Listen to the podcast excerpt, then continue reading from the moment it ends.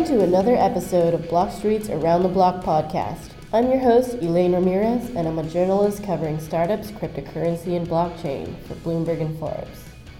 Around the Bloq is a series of conversations with thought leaders from around the space. On this episode, I speak with Matthew Roszak, co founder of Block, a company that builds solutions, dApps, and protocols for retailers and institutions.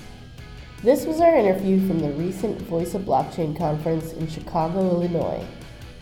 We talk about how the concept of tokenized networks attracted him to the industry, how Chicago is building a local blockchain scene, and the backstory of how he gave Kim Kardashian her first Bitcoin.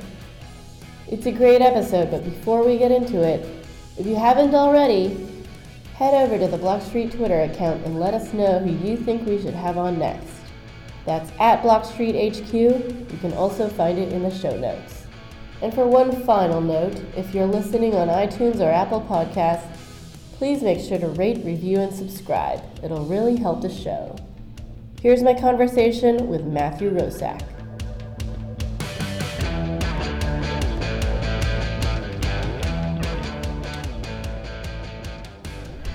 Matthew, thanks so much for joining me.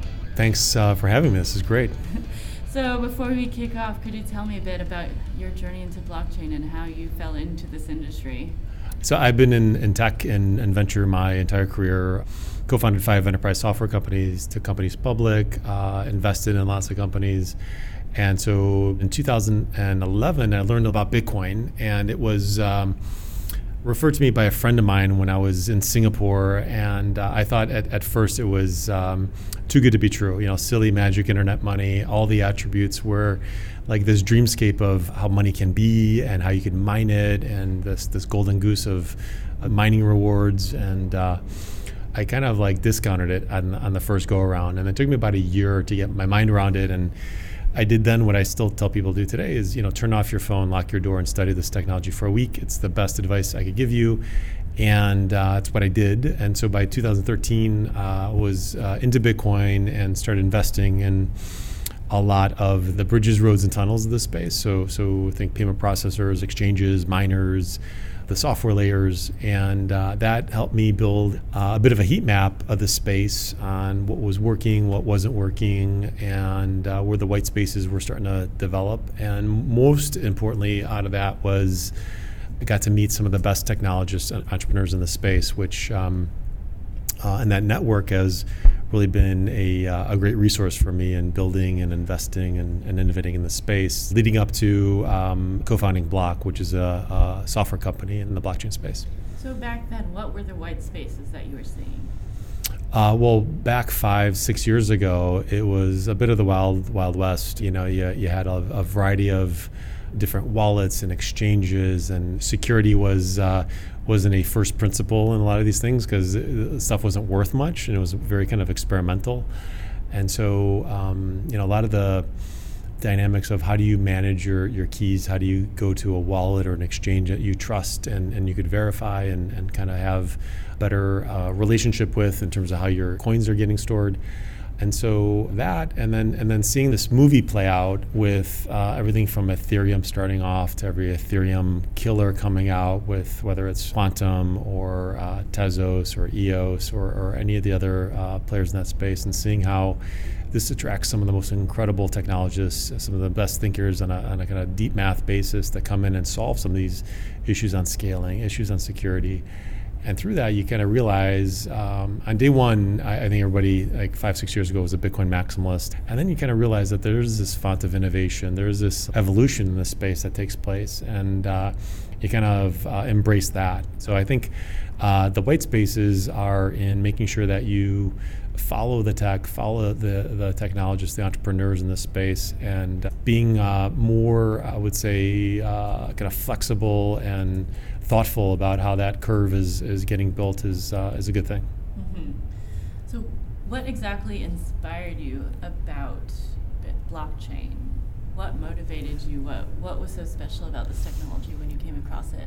What really inspired me is more of the crypto, the Bitcoin, the tokenized network side. The, the blockchain side, you know, I've, I've been on record many times. It's like, uh, it's great for companies and workflows and processes to be blockchainified and if you're look, applying blockchain tech to your internal workflows and you want to save some time, some money, trading and settlement, supply chain visibility, it's awesome. Lots of cost savings are going to come out the other end of that.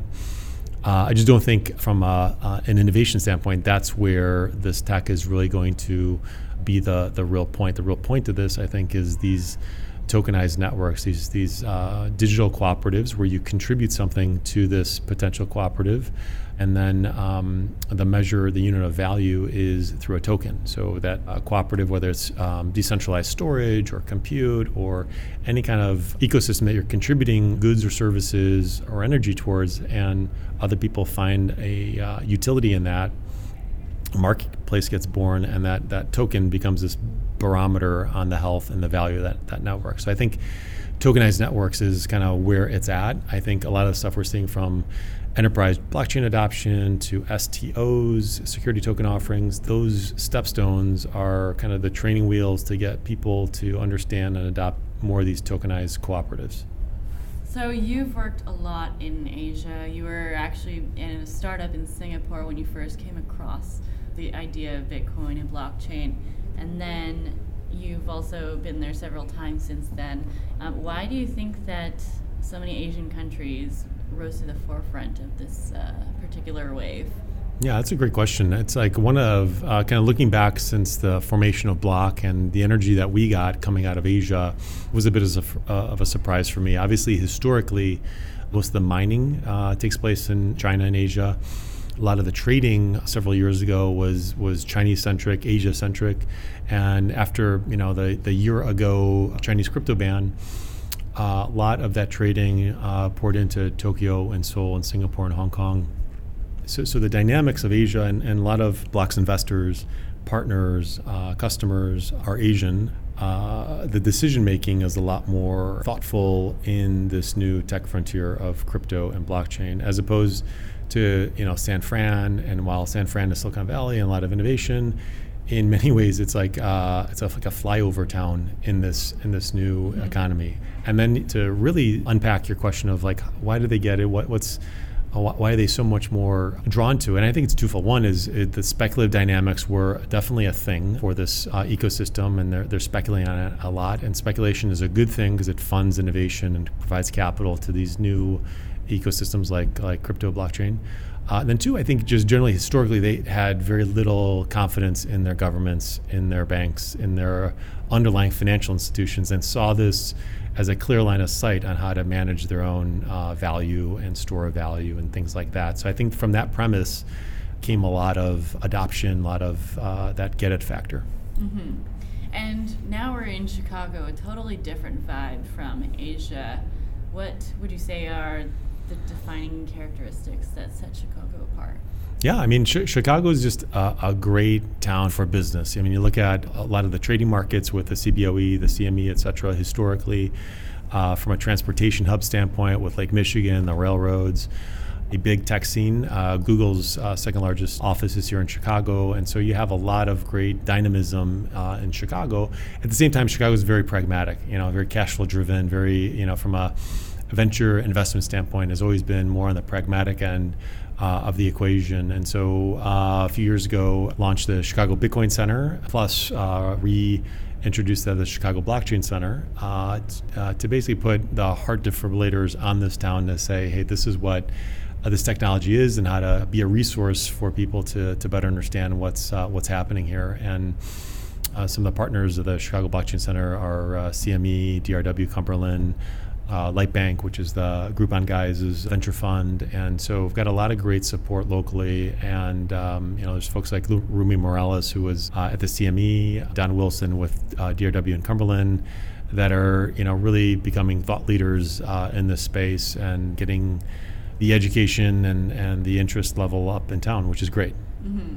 So, if blockchain was to be adopted in Chicago, what do you think are the first businesses that will take?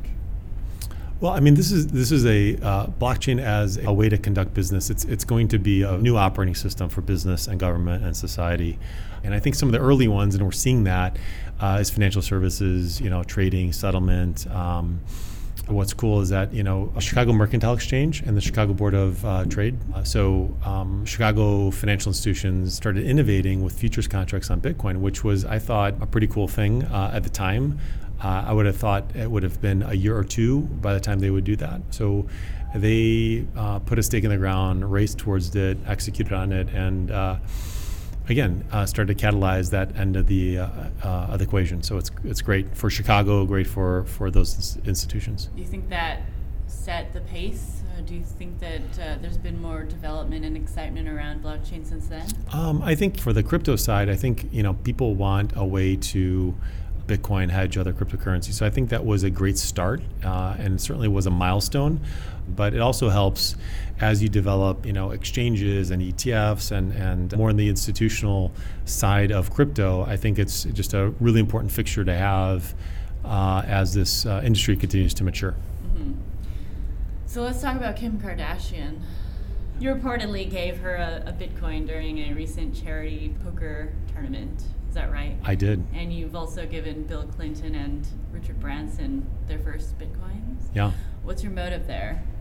Uh, so, so I've been fortunate to meet some some really cool people. Like uh, Richard Branson's like a role model for for, for me and, and many people, and you know, and, and, folks like Bill Clinton and, and even Kim Kardashian. Uh, th- these these folks have you know kind of inherent social megaphones that if uh, you kind of give them uh, Bitcoin, and, and you know it was it wasn't that much money, but it was the way I gave it to them three four years ago was in physical Bitcoin form. So there's this uh, artist Max Mullenbrook who developed this thing called the Kialara coin, which is uh, this beautiful piece of artwork. It looks like the inner workings of a watch and you can put a Bitcoin on there. And you've got a public key and a private key once you un- undo it.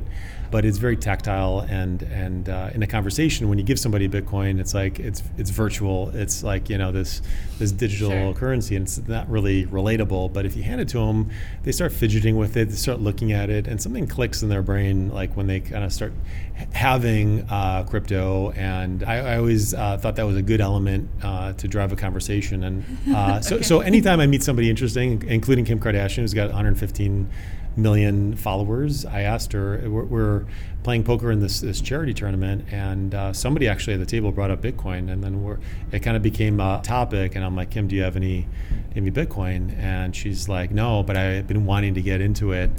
And I'm like, I'd, lo- I'd love to give you your first Bitcoin. Uh, I've given several other people their, their first Bitcoin to be, you know, great for you to, to learn and engage on this. And right. So how did she take it?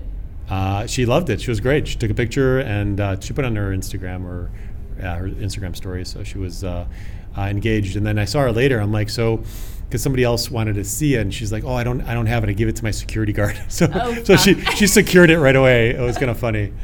Uh, yeah. So she's holding it, hodling it, yeah, I, I, hope, I hope so. I hope so. Yeah.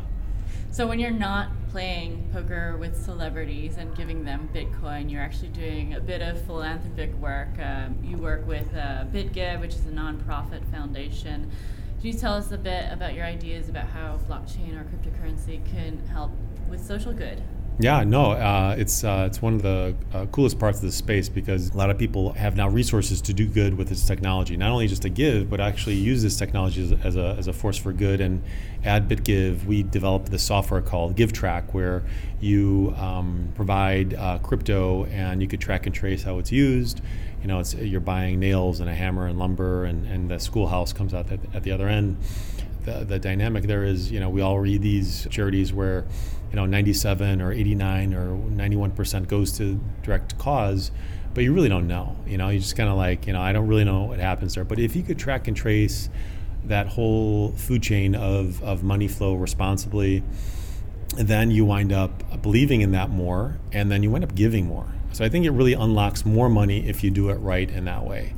So now you are involved with a company called bloq. What is the problem that you are trying to solve uh, well, in Bloq, we go to market in two sides of our proverbial coin. We have uh, Bloq Enterprise and Bloq Labs. Bloq Enterprise, we sell software to big companies, so a lot of financial services businesses, and then also to big crypto companies. So a lot of these crypto networks uh, and the Crypto 50 want to connect with the Fortune 50 and vice versa. The Fortune 50 is still relatively slow in trying to get their crypto game on but it's just a matter of time. There's a lot of regulatory complexity there uh, and adoption complexity, but it's just a matter of time. So both sides of that fence want to connect with each other, but the, the middle of what we sell, that's that software uh, between wallets and nodes and uh, data analytics uh, kind of works in both directions. So that's Bloq Enterprise, we're a software uh, division.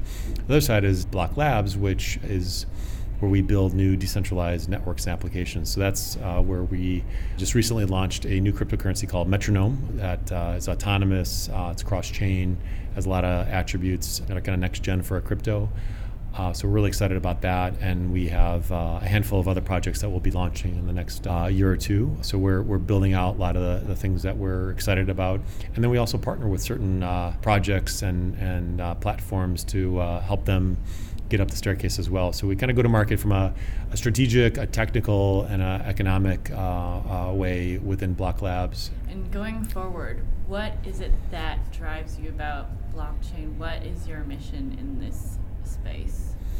Uh, awesome question. Uh, being in tech, being in venture, you see a lot of cool things. Um, but being in crypto and, and early days of Bitcoin, this is the this is like a drop everything you're doing kind of a moment for me. At least it was. I, I literally stopped doing everything else and invested all my time, energy, and money into uh, being a part of this ecosystem and being a part of making that dent. This will make a massive dent in that proverbial, you know, Steve Jobs universe and uh, you know we want to um, you know be a part of that journey.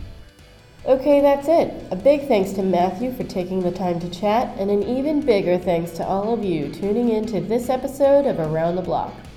As I said at the top of the show, if you enjoyed this podcast, please head over to the Blockstreet Twitter account. That's at BlockstreetHQ for a ton of great content. And if you want to find me personally on Twitter, I'm at Elaine Gija. Again, thanks for listening. I'll catch you on the next episode. This is Blockstreet's Around the Block, hosted by me, Elaine Ramirez. It was produced by Kenny Ferreira with research by Johan Yoon. Executive produced by Brian Lee and Ian Cho. This episode was recorded at the Voice of Blockchain conference in Chicago, Illinois. If you'd like to hear more, you can find the podcast on iTunes or SoundCloud. Make sure to rate, review, and subscribe if you liked the show.